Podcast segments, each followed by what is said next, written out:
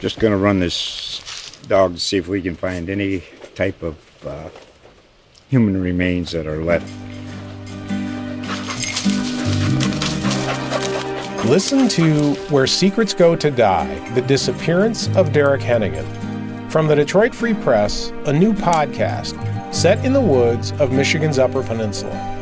Available on Apple, Spotify, Freep.com, or wherever you get your podcasts. It was when you came on your official visit. They played like the old school movie with the Four Horsemen and uh, the old school Notre Dame, and you got the and there's a. Now that's a follow up question, Eric Hansen. That's a heck of a follow up question right there. If you can be physical and if you can take the breath out of somebody by hitting them, man, it don't matter how many yards or, or what the offense is or what the schemes are. That that'll always be the same. But I still think there's a place for Notre Dame and the ideals of Notre Dame football in the wide, broad scope of the sport right now. Uh, Eric, I'm hoping I don't run into you in South Bend because it would probably cost me around a drink. From the South Bend Tribune and ND Insider, this is the Pot of Gold podcast with Tyler James and Eric Hansen.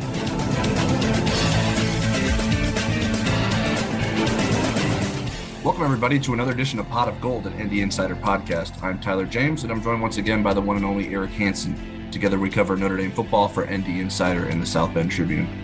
USC tried to make it interesting in the fourth quarter on Saturday, but the Irish asserted control in a 31 16 victory over the Trojans.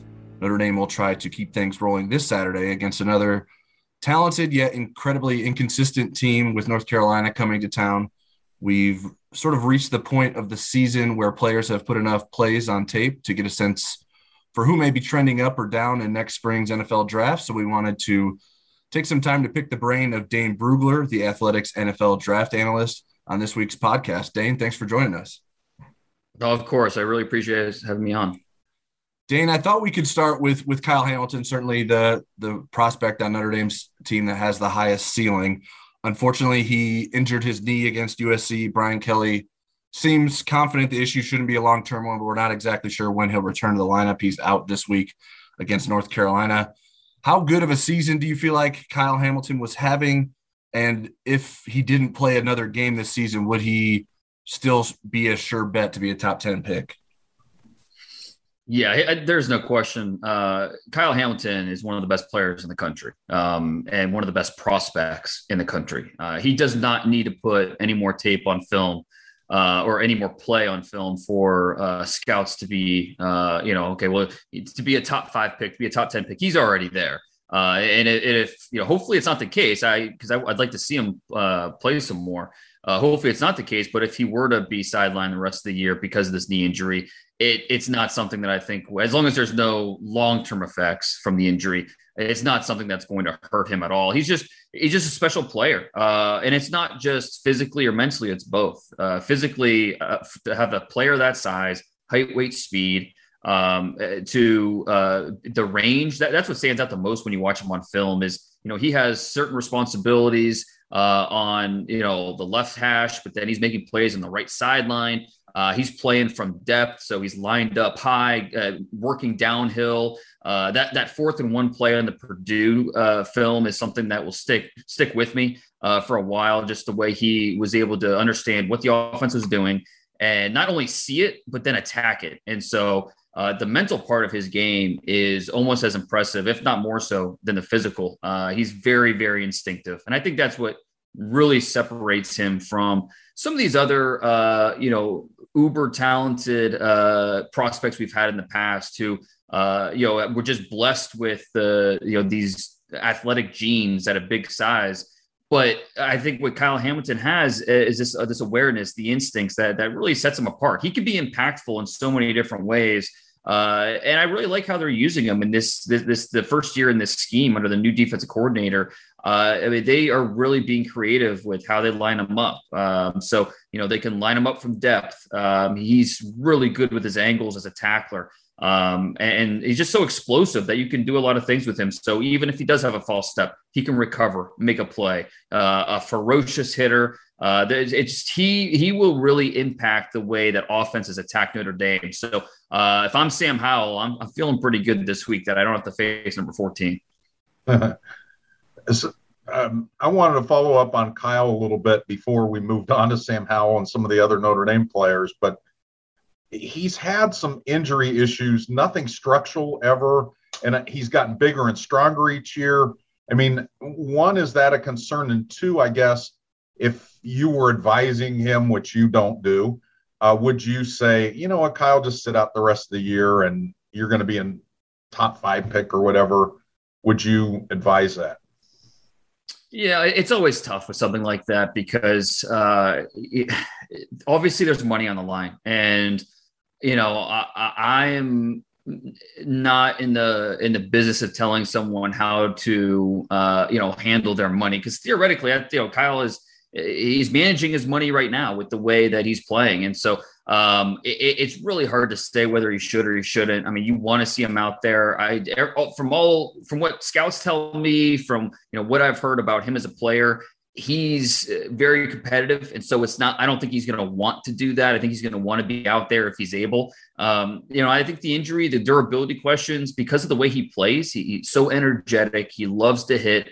Um, and you know, I, I think that what, your point about him getting bigger and stronger every year is important because that will help uh, maybe withstand some of the some of the hits and some of the, the injury concerns. But it's something that has been part of uh, you know part of uh, of his history at Notre Dame is a few of these minor injuries that could go with him to the next level. So um, hopefully, you know, as we find out more about uh, this this knee injury, it's something that doesn't pop up at the combine as something that okay, hey, this is maybe something more serious um, because I just I just know I want to see him out there on the field, whether I'm you know yeah. scouting him at Notre Dame or I'm seeing him next year as a rookie. I just want to see him out there. We want to see him on his podcast too. It's pretty good. yeah, no question. He, a very diverse uh, individual. With you know, he's he, he's not just an athletic freak. I mean, he's very thoughtful. Uh, it seems like uh, just you know hearing him speak. I mean, you guys know more than I do. Seeing him uh, over the last three years and his maturity for a player of that age. Uh, he's just a really impressive prospect. He's been in Mensa since like he was a high school kid. Hmm. So ah. Tyler's not, but I'll let him ask the next question anyways. yeah, he's much more interesting and smart and fascinating than I am. But uh, one of the one of the players that you were high on going into the season was Isaiah Foskey, and you, I think, maybe you were higher on him than I had seen any draft analyst. I think you may have been ahead of the curve with Isaiah Foskey. How has this season stacked up to what you were hearing about him beforehand, and how is the way that Marcus Freeman has maybe used him as both a pass rusher and some of the linebacker depth that he's played at increase his NFL value?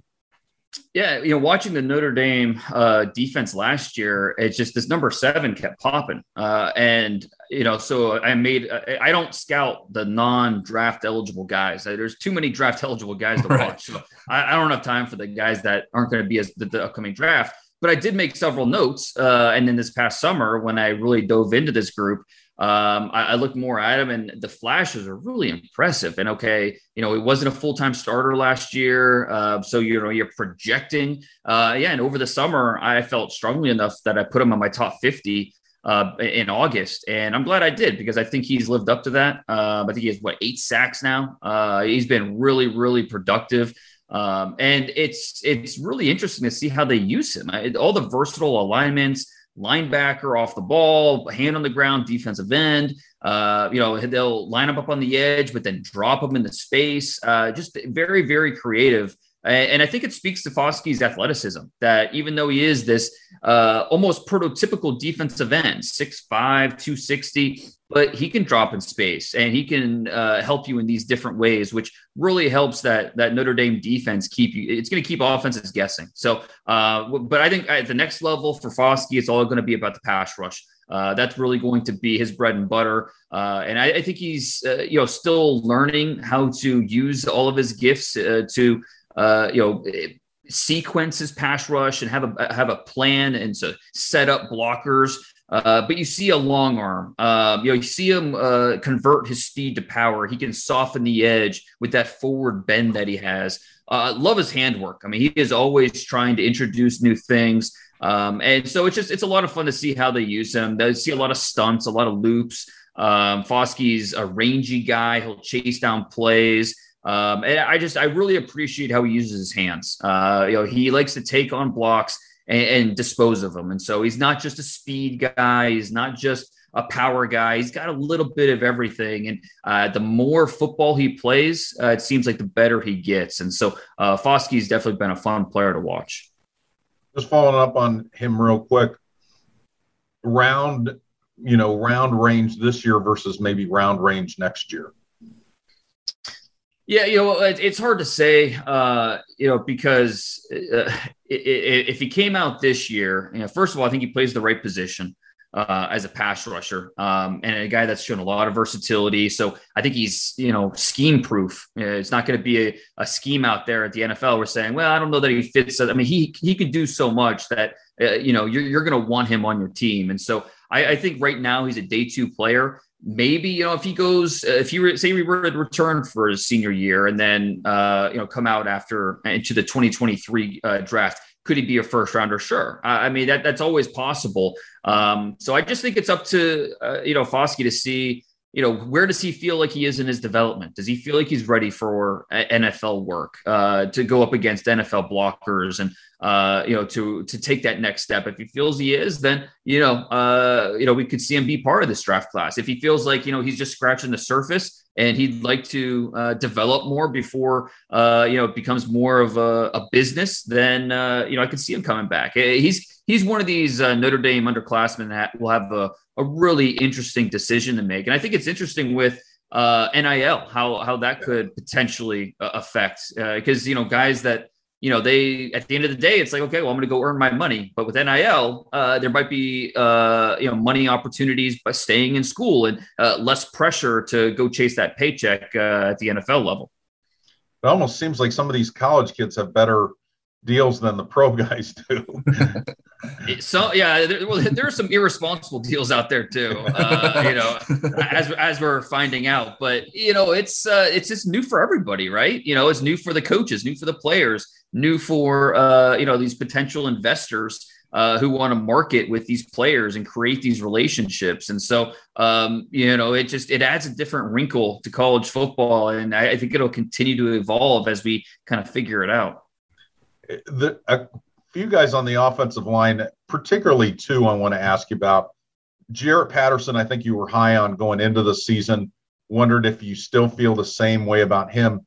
And then Caden Madden, I didn't see you mention him. Really hadn't seen much anybody mention him before he got to Notre Dame, other than the fact he was an All American.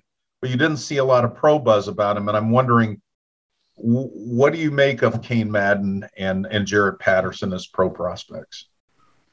I, I think Madden is a solid college player. I, I, didn't, you know, necessarily look at the traits and say, okay, well, he's going to be, you know, a, an NFL starter. Um, I, I, think he's a solid college player who, uh, you know, is very assignment sound. Um, you know, I think he's, uh, you know, making that transition from Marshall to Notre Dame. He's done a nice job. Um, but I don't necessarily see a, a, high level prospect or even a guy that's a lock to be drafted. Um, yeah. But I, I, think that he's, you know, definitely on the radar. And uh, you know, it, it's tough when you go to a program that, that loses so much on the offensive line, and you're, you know, this this transfer is supposed to help, you know, fix things or you know, fill these shoes of these, uh, you know, guys that went on to to the pro level, and uh, it's, it's it's asking a lot of them. And we've seen with the Notre Dame offensive line issues uh, this season how uh, that could be that, that could be a tough ask. Uh, but Jarrett Patterson, I think he's one of the better center prospects this year. I think Tyler Linderbaum from Iowa, he's the top guy. He's going to be a first round pick.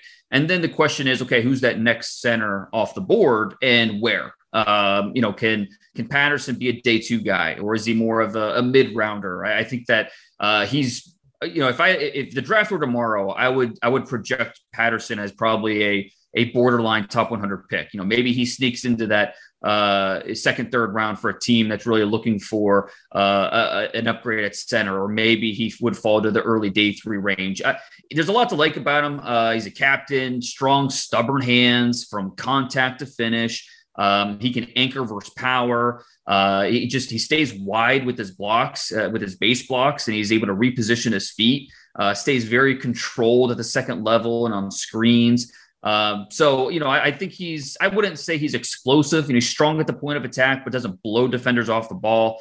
Um, I, he's probably not going to be for everybody. Uh, he's, he's, probably more suited for a, a, power scheme, more so than you know a, a team that runs a lot of zone. But uh, for the right fit, I, I, could see Patterson being somewhere in that uh, you know borderline top 100 mix. Dan, you, you, talked earlier about there's a group of Notre Dame guys that'll have interesting decisions to make following their junior seasons this year. I think Kyren Williams is certainly in that conversation.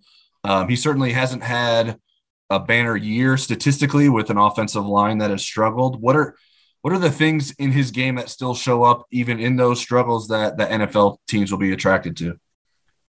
Well, you look at today's uh, NFL game, you, you, throw on any game, it doesn't matter on, on, Sundays, and you see the running backs and all the different things they're asked to do, uh, and especially in the passing game, block, uh, pass protect, uh, but then also be a receiver, be a reliable pass catcher. I mean, that's a big part uh, of NFL offenses today, and I think Kyren Williams that fits perfectly with uh, with, with uh, what a lot of NFL offenses are looking to do. You have to be able to trust your running back out there, and uh, a lot of a lot of running backs are, are good with the ball in their hands, but maybe as a blocker, that's where they have some issues. Uh, running some simple simple routes, it, it's not as simple for them, and I think that's where Kyren Williams can come in and, and make a difference. He's dependable on passing downs, uh, very quick hands as a receiver. He can snatch and put it away, catch the ball in stride uh, stays uh, really, and you know, he's had his misses. He's had some misses in pass pro, but I think what uh, really impresses me with him is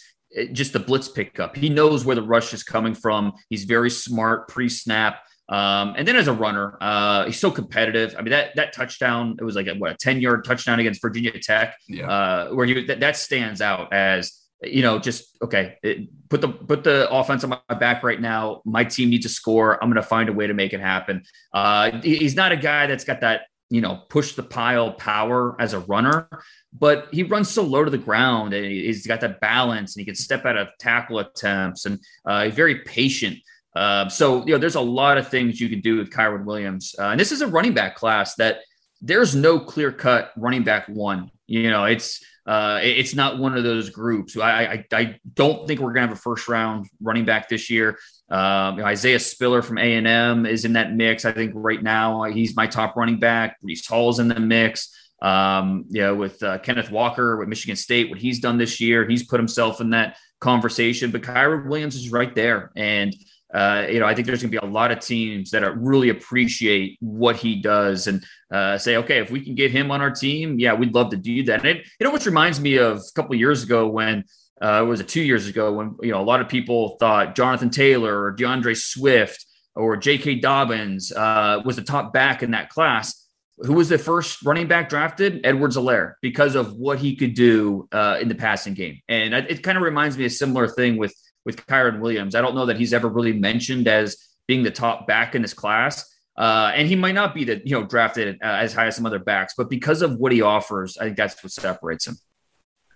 A couple other guys that kind of fit in that. There's a bunch of them, but a couple that I'll ask about is Kevin Austin, who had six career catches coming into this year. I had a football crush on him because we saw him in practice um, so many times and then just not in games.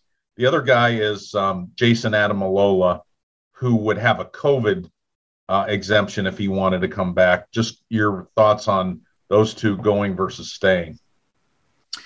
Yeah, and I have not done enough work on on Austin uh, to to give you a great answer. Uh, but can I can I throw a player out there that has really sure. jumped out to me? Uh, Taglo uh, Tagovailoa Amosa, uh, number ninety five. Um, uh, he's really impressed me this year. And uh, how much how much weight did he lose from last year to this year? I think it was 30 pounds. I think he went from 295 to 265. Uh, it shows. I mean, with the way he is used, uh, mostly on the edges uh, in this in this scheme. Uh, I mean, he, he's he looks quicker. Um, you know, he, he's very diverse with his rush attack. He's got rip moves, chop moves.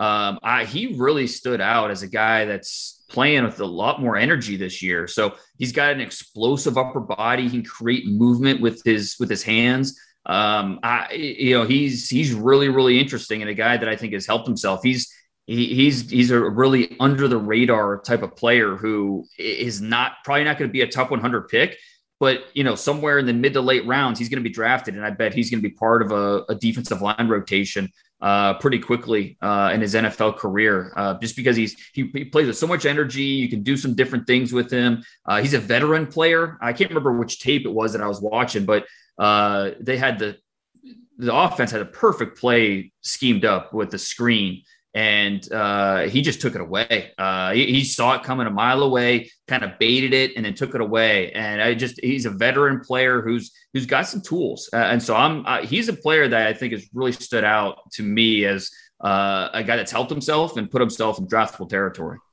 Great bloodlines too to his cousin. Right, right, yeah. That that it never hurts. that's for sure. yeah, he, he was interesting because they didn't they didn't necessarily need him at defensive end because they had defensive end talent. And then he, I think his story was like, I, I, I added too much right before I came to Notre Dame.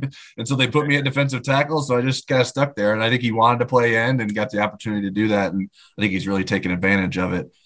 Yeah, um, even this past, just watching the USC tape from this past uh, this past weekend, it, there was a there was a play where uh, an obvious face mask. one of the first plays of the game. Uh, the left guard at obvious face mask grabbed him, uh, and it still wasn't enough to slow him down. So he he's a guy that creates disruption, and that's that's what you want from a defensive lineman. Let's switch a little bit to North Carolina, Notre Dame's opponent this week. What are your thoughts on how Sam Howell's draft stock has been impacted by the season, and what what can make him a problem for Notre Dame to defend on Saturday? Yeah, you know this quarterback class, it is, it's it, it's muddy. You know, it's it's it, there's it's not it's the opposite of last year. Last year we knew Trevor Lawrence was going to be the number one pick. Um, you know, Zach Wilson emerged at this time last year. We we we started to figure out, okay, this is Zach Wilson's for real. He's going to go high. Justin Fields, Trey Lance, Mac Jones. You know, with what he did this year, we just don't have those guys. Uh, you know, who's going to be the first quarterback off the board? In the preseason, we thought, you know, it could be Sam Howell. It could be a Baker Mayfield situation where, yeah, he might not be physically uh, the most impressive guy out there, but uh, you know, he's accurate, he's competitive, uh, and, and he finds ways to win. Uh, but you know, with uh, some turnover on that offense, specifically those two running backs, uh, Javonte Williams and, and, Carter being gone, uh, you know, it's it's been a little tough sledding for uh, for Howell and, and that offense. Lose you know his top targets through the air, um, and you know, I, I still think stinks too. Yeah, the offensive line stinks it's it's been a struggle. It has been because uh, they they run that uh, a shotgun spread offense. They want everything spread out, where it's just going to give them some some holes to run through, and the offensive line has not helped. There's no question. It's been a kind of uh, strange to see how uh, important Howell has been in the rushing department. If you take not include the sacks, he's got four 100 yard rushing games this year uh, which is you know through what seven or eight games, not what you would really expect uh, from a guy like Howell, who's a good athlete, but you know you want him, uh, you know, in the pocket and moving the pop uh, pocket, throwing from different platforms. Uh, I think he's got good arm talent. He's got a, good, a, very good deep ball thrower, and that's what they do. They will throw. It's a very horizontal based offense schematically. They'll use different variations of slants, screens, comebacks, things like that. Spread out uh, that that that defense horizontally, and then try to hit you deep over the top. And I think uh, Howell's a pretty good uh, deep ball thrower. So you know where where does that leave him in his quarterback class? It's a good question. You know beauty's uh it's the eye of the beholder right? And it's it's so it's so true when it comes to quarterbacks.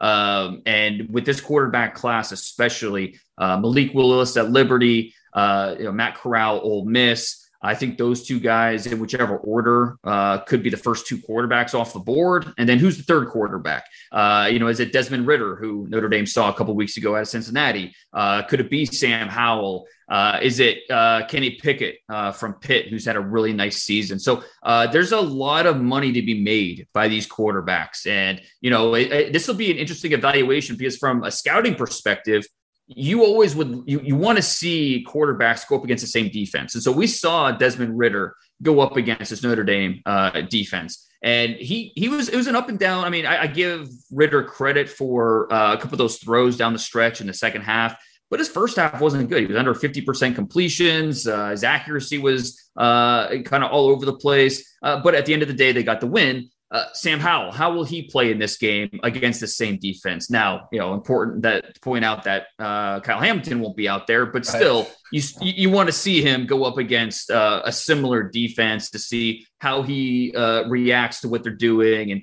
handles some of the different things that Marcus Freeman likes to do. So um, this this will be a big opportunity for Howell and that North Carolina offense. Dane, last year we saw a ton of opt outs in the bowl games and you wonder how much of it was COVID, how much of this is this is what football is, and we're never going to see a pro prospect in the Tony the Tiger Sun Bowl game again. What hmm. what do you what's your take on that? Yeah, you know, and I think it just comes down to each individual, and um, you know, I think it's understandable why some would want to um, skip it and just start, you know, getting ready, to prepare for the NFL if they decided to move on. Um, you know, a lot of guys they uh you know they're just ready. Uh and, and you know it's a bowl game is not the grand achievement that it once was. And it's just an, it's just another game. And uh you know some of these bowl games uh it, you know there's there, there's it's a little more prestigious. And so you want to play in those games. You want to play that that final game with your teammates um, and you know, a lot of other guys they they see the injury risk and say it's just it's just not worth it for me. So um, you know, it's it's it's something that uh, you wonder how NIL is going to impact it uh, because you could potentially be leaving money on the board um, if uh, you know there's going to be some bowl games that uh, you know they there's always the uh, rewards that they get, you know, gift cards yeah. and these different prizes and stuff, but uh, it could be cash now, you know, and so uh, you know if these guys get get paid uh, to uh, represent their team in the bowl games, uh, maybe that uh, changes the decision for some of these guys. So it's it, it like I said before, it's going to be ever evolving. it wasn't too long ago that you know we were there were a lot of critics of Christian McCaffrey and Leonard Fournette when they decided to sit out, and here we are, not you know, you know, five years down the road, and it's becoming a lot more common, and we're hearing the the blowback kind of uh, quiet go quiet uh, as more people kind of understand the decision these guys are making. Dana, I'm curious what you thought of how Notre Dame tried to defend Drake London, uh, given how talented of a player he is, and then Notre Dame will also be playing another receiver that has a lot of catches. I know he's probably not a guy you spend a ton of time on because he's only a sophomore, Josh Downs at North Carolina. I know they're not very similar in terms of prospects, but I'm I'm curious what you think of like being able to stop Josh Downs versus being able to stop uh, um, Drake Drake London. Yeah, and I, yeah, I've not done a ton on Downs, but you know, just watching and studying Howell, you know, he, he's obviously someone I've seen, and that's a, that's one of those guys that uh, Howell trusts down the field. I mean, he will throw it up and say, just you know, uh, go beat your guy and go get it. Um, and so that's uh, talking about the horizontal, horizontal, horizontal, and then try to beat you over the top. That, that's where Downs, I think, uh, yeah, that, that's where uh, you need to defend him.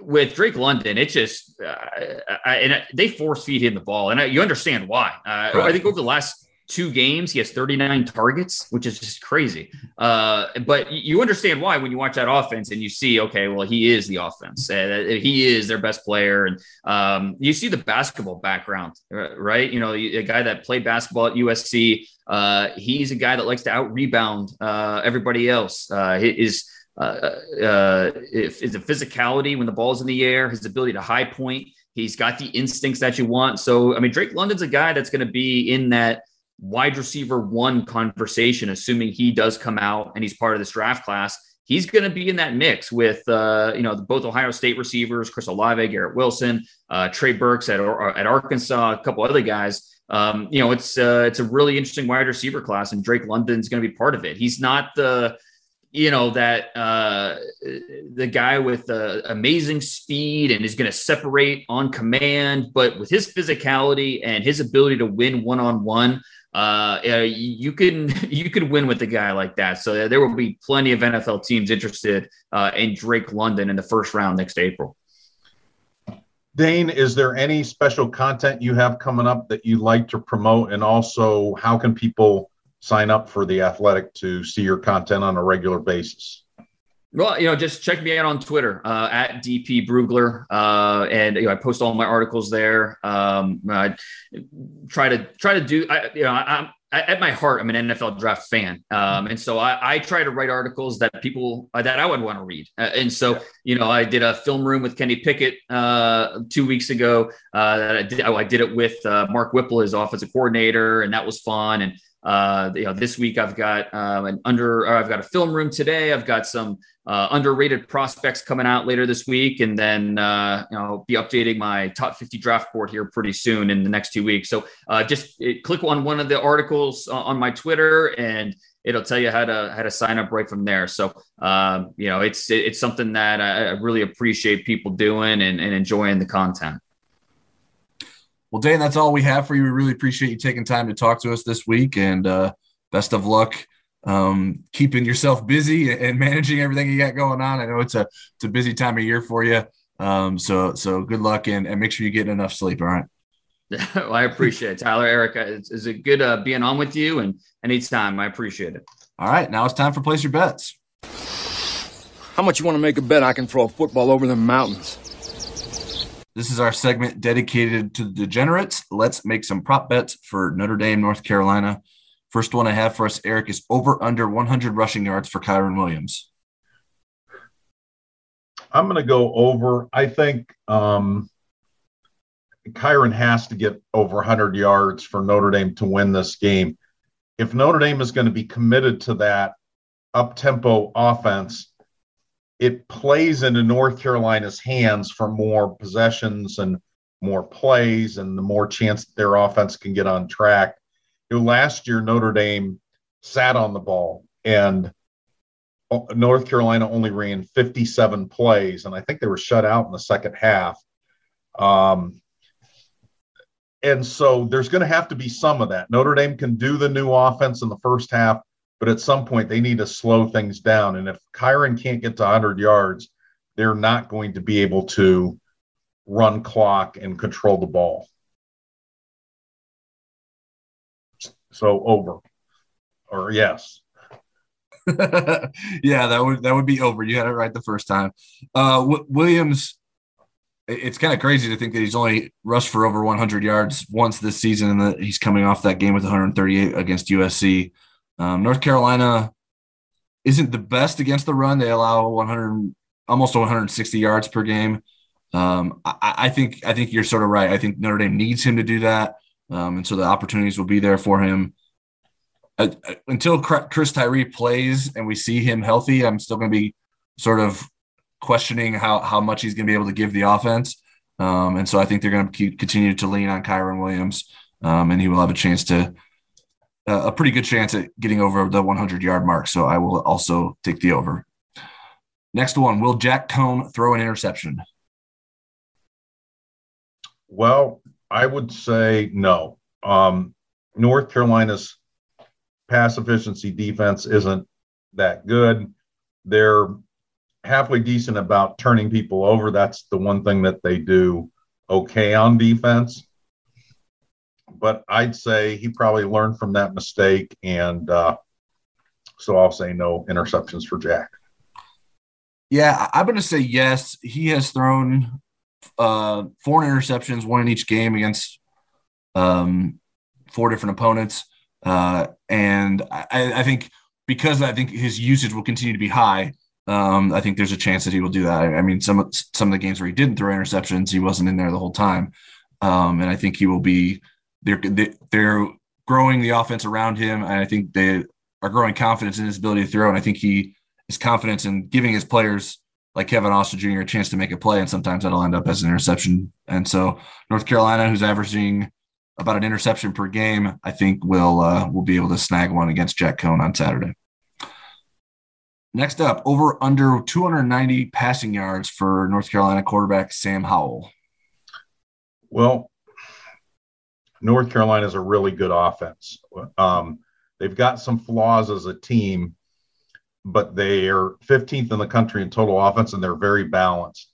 And because of that balance, I think he will not surpass 290 yards. I think he'll be less than that because I think his running is going to be the biggest problem that Marcus Freeman has to deal with.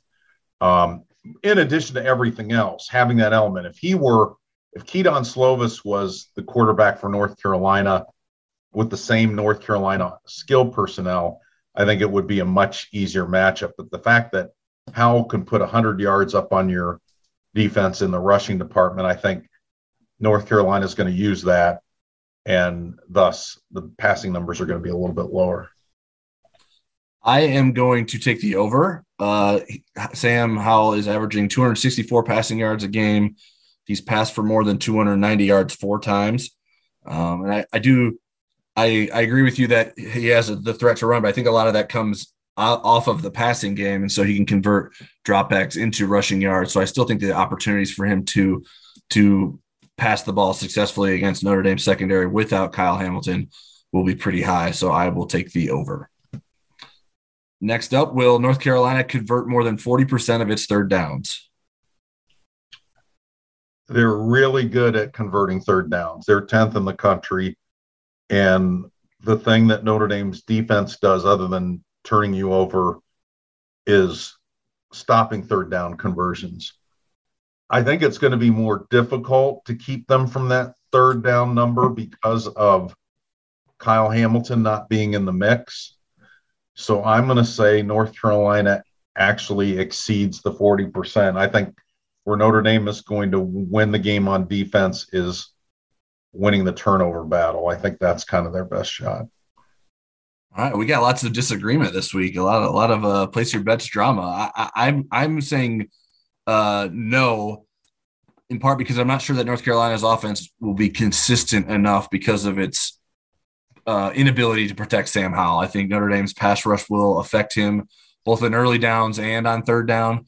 Um, and so making third downs harder to achieve by giving him third and long, um, and then and then shutting him down on, on in obvious patches and situations on third down. So I think uh, that Notre Dame will will keep Notre Dame or will keep North Carolina below 40% of its third downs. North Carolina is converting nearly 49% of its third downs, which is pretty pretty pretty good.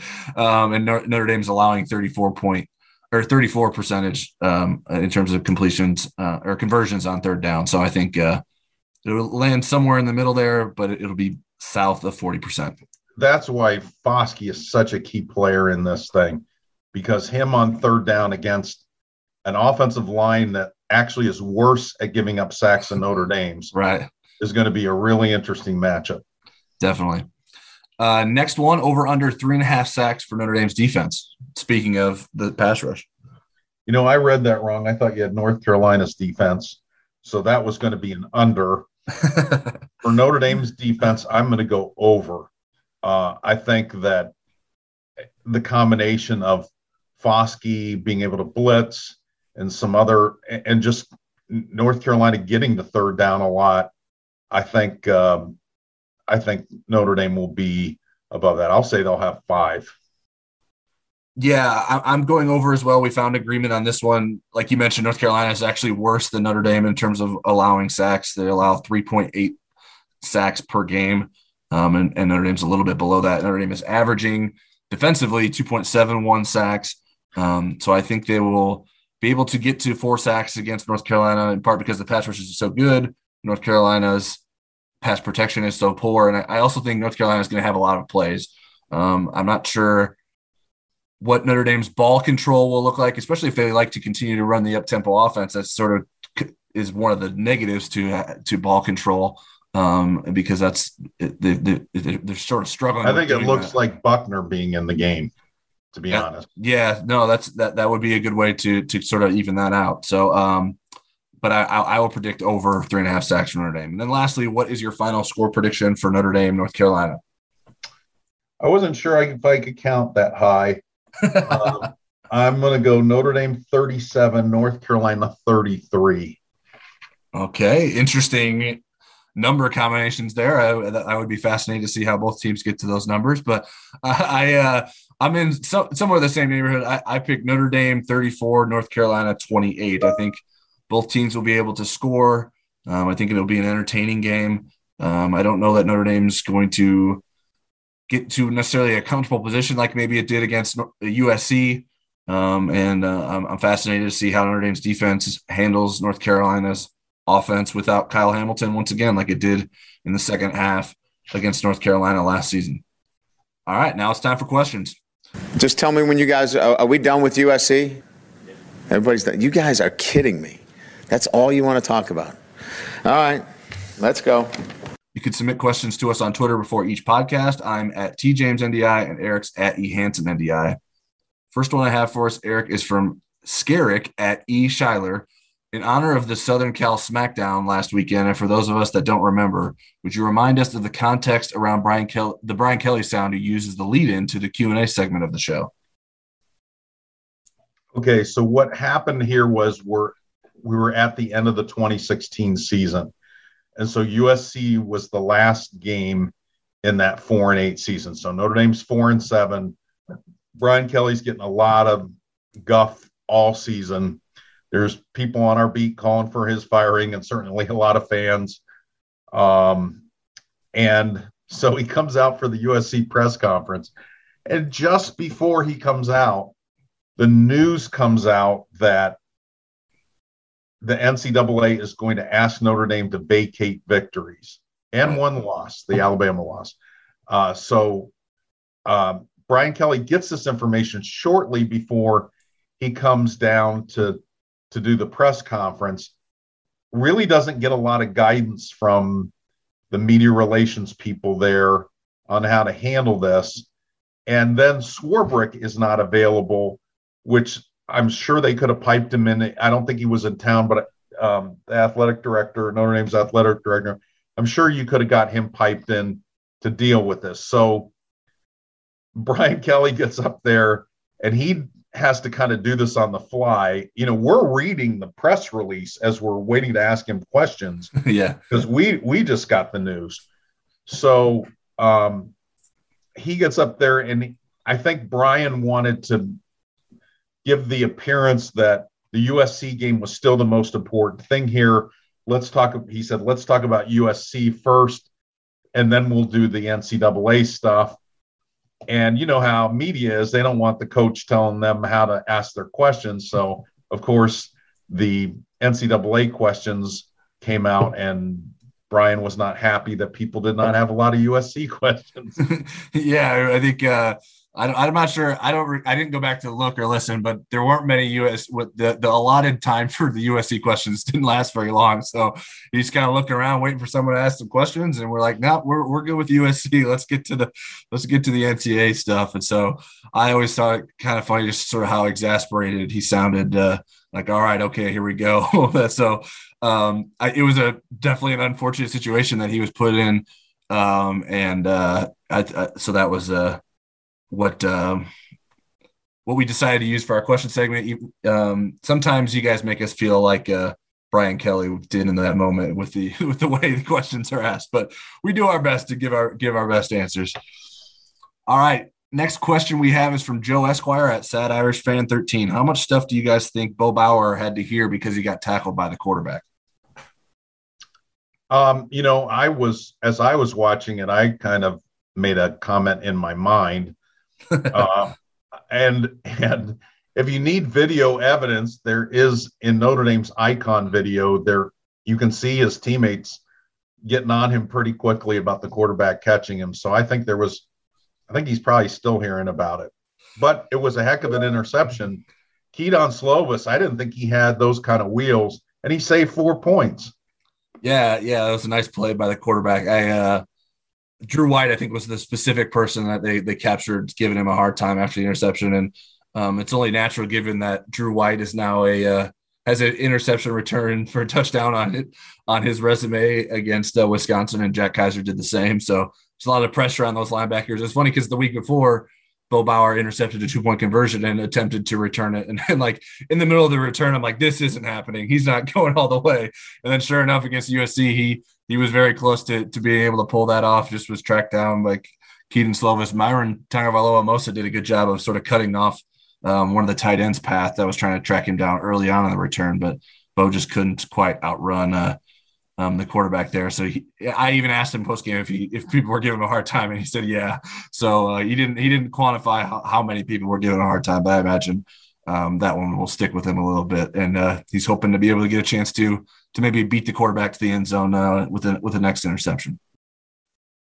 Next question is from at Brett Kovach. With with Kyle Hamilton injured, will Khari Gee get any playing time this week? I wouldn't think so, um, for a few reasons. And and first of all, he hasn't played on special teams or on defense this year. Now you could say, well, Logan Diggs got in a game right. Against Virginia Tech and he hadn't played, but there doesn't it doesn't seem like he's in that that pecking order. I think Kari is a developmental player that'll you know have a chance to really show up next spring and and push himself up the depth chart at that point. So i don't think he's looked upon that. I asked brian kelly um, going into the usc game who during the bye week of those developmental players i specifically asked about um, certain positions including defensive backs i think philip riley was the only defensive back he mentioned of the young guys. So I don't think Khari Gee is on the radar for this game. Yeah, I'm in agreement there. I, I don't know that I would rule anything out. Um, my guess would be Justin Walters before Khari Gee. Um, I think the the need in terms of depth is at free safety rather than strong safety. Well, I, they need depth both places, but I think the answer at strong safety is Isaiah Pryor. Um, they're going to move him back there to be behind Houston Griffith. Um, whereas at free safety, I don't really know. I even asked Brian Kelly if if they had a guy for sure they knew would be DJ Brown's backup. He's like, I think we're going to need the week to figure that out. So, um, I we'll see if that's Justin Walters. KJ Wallace has not really been in a part of the defensive game plan in any consistent way. He's he's the person listed on the depth chart, which doesn't mean necessarily a lot um, as the guy behind Houston Griffith. But then obviously we saw Isaiah Pryor moving back last week, so we'll see what sort of changes happens there. I think Notre Dame's needs to come up with a plan. One to at least, at the very least, give some maybe safeties or maybe they find other positions that can help. Um, some special teams work to take some of that load off of Houston Griffith and DJ Brown if they're going to need them so much on defense. Um, so I, uh, I think that's probably the biggest thing on Notre Dame's to-do list this week. Next question is from Baba Ganoush at PLACT underscore ITFDB. Did Vegas know that Kyle Hamilton would be out before it was public? If not, why do you think the spread is only minus three and a half, considering the home team gets a plus three edge or a minus three edge? Um, it makes this game practically a toss up if the line remains. You know, Vegas usually knows things. Um, yeah, they're they're not waiting for our stories, even though our stories are wonderful. They're they've got connections and so forth. So I would assume that they knew. Um, and so I, could, do I have to answer the second part of the question if that was the answer to the first part? No, that, yeah, I mean, I mean, yeah, I mean, why is the line at three and a half?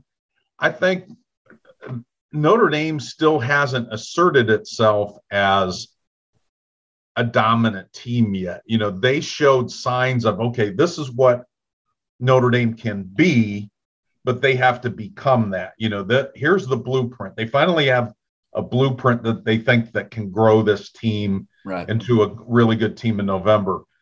And North Carolina, you got to remember they were over 600 yards in total offense a couple of times. And you go look at their offensive statistical profile, and it profiles as a team that would be a top 10 team. Uh, they don't profile that with their offensive line, their turnovers, and their um, and their defense. But from an offensive standpoint, if you can play a clean, turnover free game or win the turnover battle, you're going to be in it with Notre Dame and just about everybody else. I mean, this is a team that absolutely drilled Virginia and then got clobbered by Georgia Tech. so they are really a mystery team. Yeah, I imagine like handicapping North Carolina games this season has been incredibly difficult. Um, and Notre Dame, most of their games are close. So I think that, that skews some of that. I, I imagine I'm, I'm not sure what sort of information Vegas had. I think it's probably a safe assumption knowing how good of a player Kyle Hamilton is, what his draft stock is, that he wasn't going to be rushed back into the lineup coming off an injury against USC. Um, so maybe that played a part in the line. Um, North Carolina certainly in their losses, they lost all of their games by more than more than three and a half. So Um, I, I don't really know. I, I don't, uh, obviously we make score predictions, but I try to not take into account Vegas's line and just figure out what I feel like is going to happen. But I, I I'm curious to see if they know more than us, if it's going to be a, a, closer game than I think um, we have projected. Um, but I think uh, um, these, I, I, both of these teams are, are pretty hard to to sort of forecast what's going to happen with. Justin at the real Putnam asks, how does Marcus Freeman's defense compare to Bob Diaco, Mike Elko, and Clark Lea in their first seasons with production and talent? Um, it, it's hard for me to compare the talent. So let me just maybe more compare how the defenses were and maybe the advantage that Clark Lea had his first year. Um, I, I looked at I look at nine different categories instead of running all the numbers. I'll, I'll just kind of generalize here. I, I look at run defense, pass efficiency defense, total defense, scoring defense, sacks, tackles for loss, third down defense, red zone defense, and turnovers gained.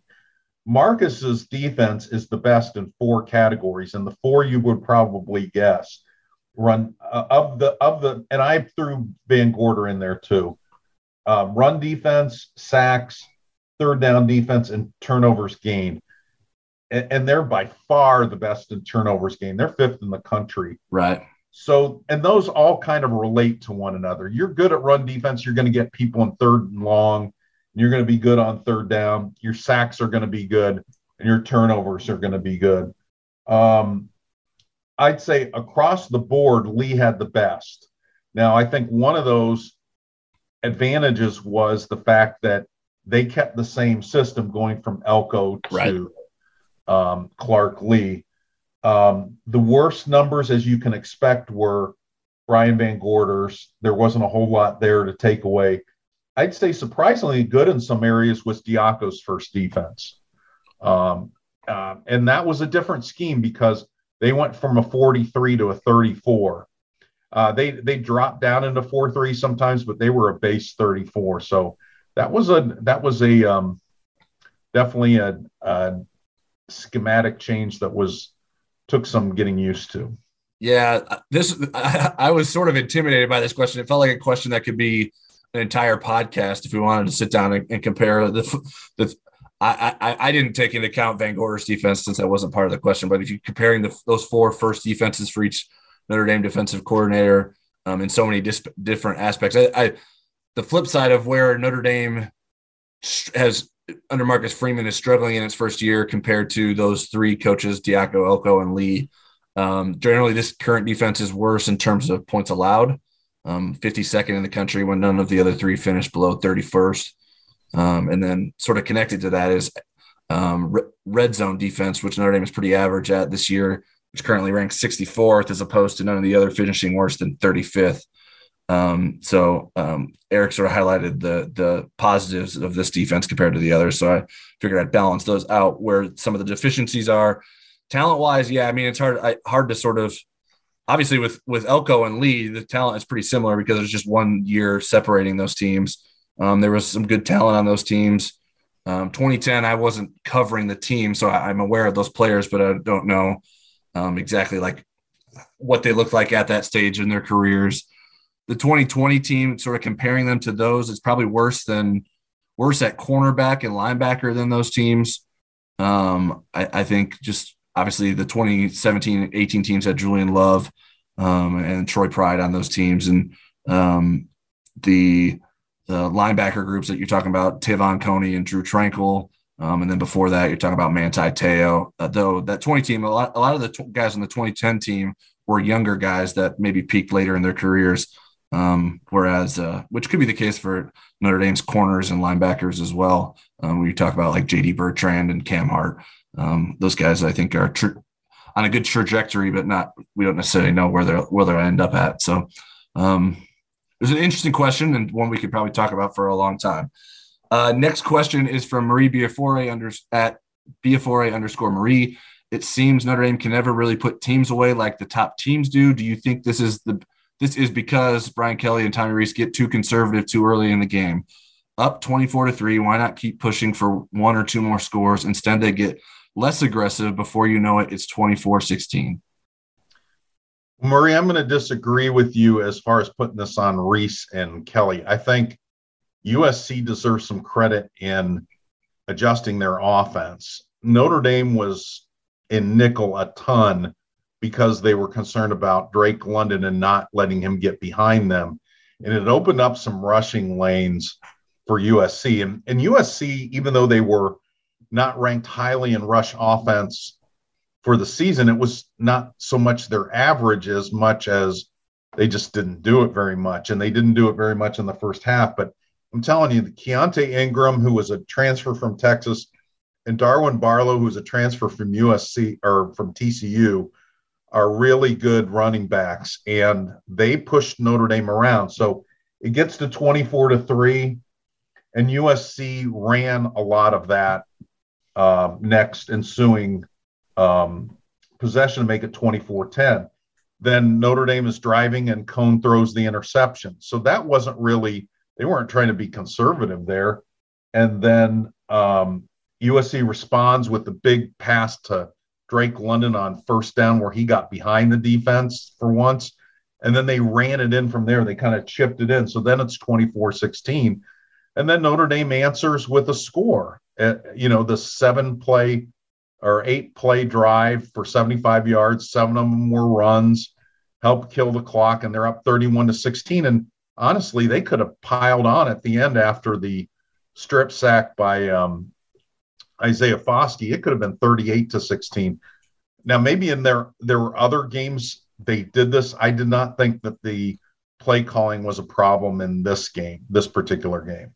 Right. Yeah. I don't know if um, Marie was using this just as an example, and we're like being we're we're applying it too much to this one specific game. But yeah, I'm in agreement. I didn't really see get a sense that this that was an issue in this game. Um, and you sort of walk through the reasons why. It, it, they had three drives after they were up 24 3 one was an interception one they scored a touchdown on and one they might have scored a touchdown on at the very end but they decided to, run out the clock with some kneels after josh lugg jumped off sides.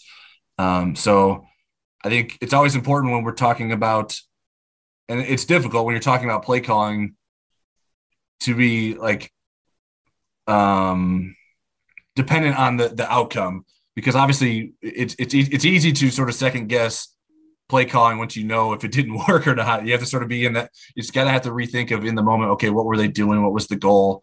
Um, and, and sort of judge it from there. And I mean, to start the start of the question, um, Notre Dame can't put teams away like the top teams do. I don't think Notre Dame is a top team right now. I don't know that they're in that conversation. So I I don't know that um, I would compare this Notre Dame offense to Ohio State, Alabama, or Oklahoma, or something like that this season.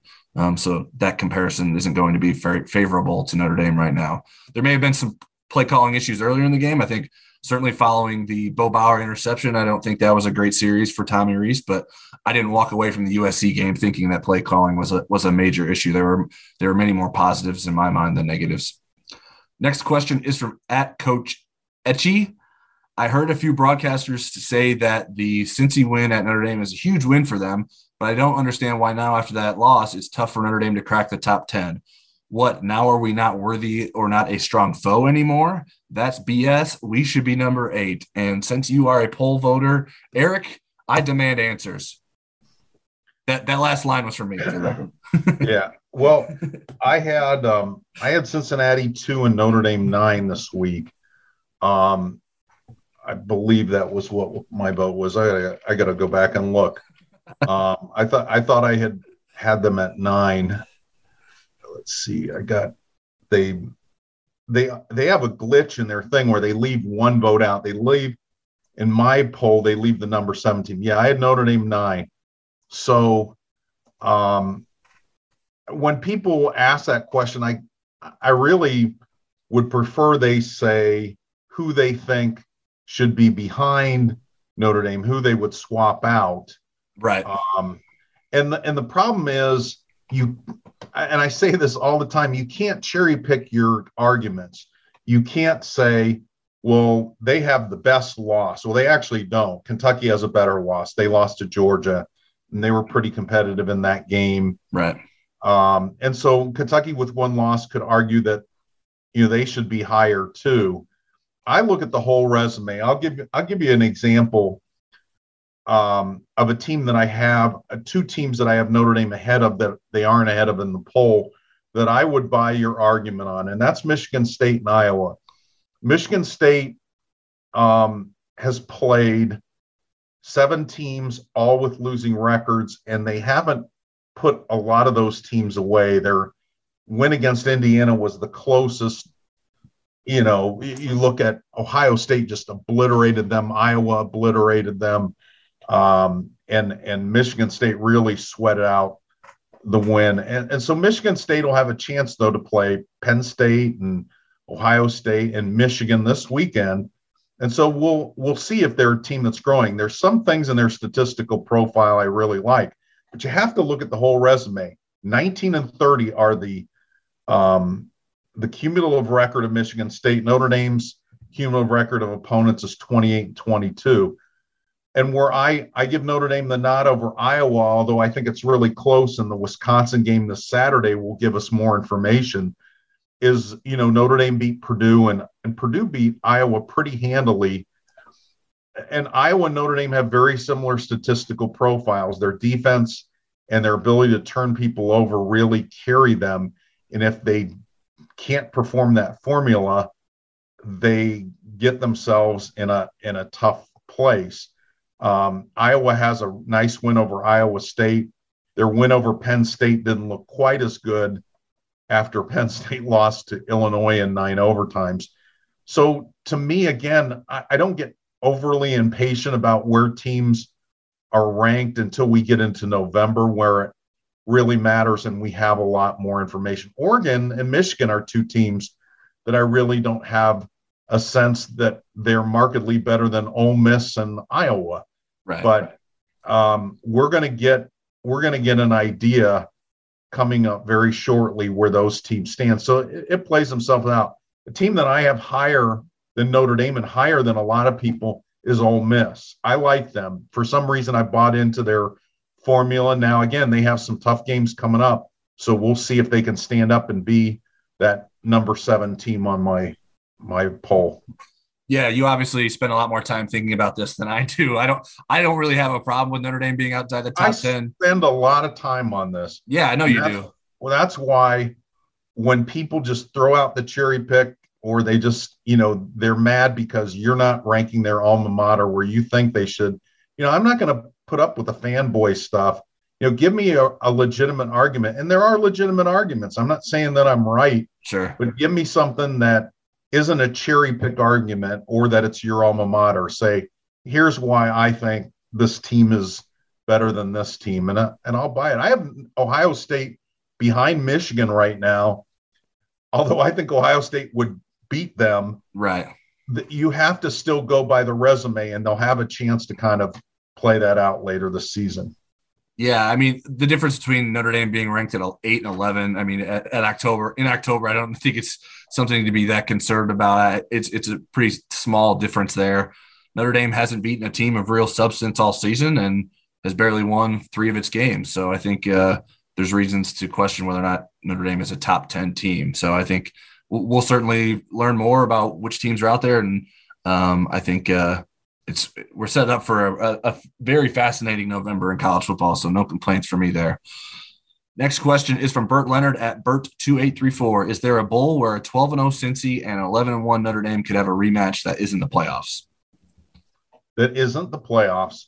Obviously, they could meet in the playoff, um, in the Orange Bowl, the Cotton Bowl. But yeah, there are two. There's the Peach and the Fiesta Bowl. Both of those uh, games are double at large uh, slots, and and Cincinnati and Notre Dame could each get invited to to those games. I don't see that the college football playoff committee would want to do that. They like to avoid that, um, and and especially in a in a situation where they have the double at large spots. There's not a really compelling reason to match those two teams up again. Right. Yeah. It, by technicality, yes, it is. It is possible. By in reality, it's it's very unlikely. It would be my opinion. Uh, next question is from Douglas McCannley at D underscore McCannley. Over Brian Kelly's tenure, you have experienced three different atmospheres at Notre Dame Stadium no music, crazy train, and now a light show. How does last Saturday's light show compare to other stadiums you have co- covered Notre Dame at? I have to say something about Crazy Train. Tyler, were you in the old press box the first time they rolled Crazy Train out and played it like 87 times? Yeah, I think that was that was 2011 USC, right? I think that's what it was. Yeah, and and I th- I remember seeing Jake Brown's face because I think Jake almost threw up uh, at one point, but it, they were playing on first down, third down, fourth down. When people were in the bathroom, I mean, it was um, it was it was crazy. Uh, obviously, I think the light show thing was really cool, um, and and definitely the best. I don't know if that you know how that would work in the daytime, right? Uh, so um, I, I'm curious to see how that would work. But yeah, I I think Notre Dame is trying to make things special, and I, I for the fans and for recruits. And you know, the players were getting it into it. Kyren Williams was going nuts on Yeah. the sidelines. So yeah, I mean, I think that the more fun you can have and have something special going in the fourth quarter, I think the William Tell overture, you know, you can keep that tradition, but you know, I mean, you know, how many people have a song that's a few hundred years old that's their you know you want to modernize things a little bit i i, never really thought that that was really a um, something that got the crowd pumped up even though everybody moved their arms the way that you know they're supposed to during it i you know i like to see things more modernized Yeah, I, it personally, I think it's the coolest thing that I've experienced at Notre Dame Stadium that wasn't part of the actual game. Uh, I think Notre Dame's making a real effort to create a hostile environment um, and one that fans want to be a part of as well. I think the days of selling tickets to people who want to sit in the same seat that their pappy sat in are, are kind of gone. You need to give people a reason to to get into Notre Dame Stadium, a reason why the product in the stadium is better than the one that you can get from watching it on TV. Um, the people watching it, the game at home this past Saturday didn't get to experience that in the same way that that I did in the, in the stadium. So, um, comparing it to some of the other stadiums that we visited, um, I would still say Georgia, Clemson, Oklahoma, and even Virginia Tech were probably still better than that. They're, I think, more established. And uh, Georgia did some creative stuff with the lighting and made the stadium red at one point. I think maybe some of the inspiration for Notre Dame's uh, stuff, at least between the third and fourth quarter, were were influenced by what it experienced down at Georgia. Clemson, Clemson's video board stuff was really cool. I think they have do a really good job with that stuff. Oklahoma was a pretty cool spectacle the day we went down there in 2012. Um, but this was sort of just the first run for, of what this looked like at Notre Dame. So I'm ex- I'm curious to see what it um, morphs into. If if there's some traditions that become a part of this, if this is a regular thing. Obviously, the light thing specifically is difficult to do for early season games that aren't at night. Um, but even like these the, the games against Georgia Tech and Navy, you could still do those between the third and the fourth quarter because it will be dark out at that point.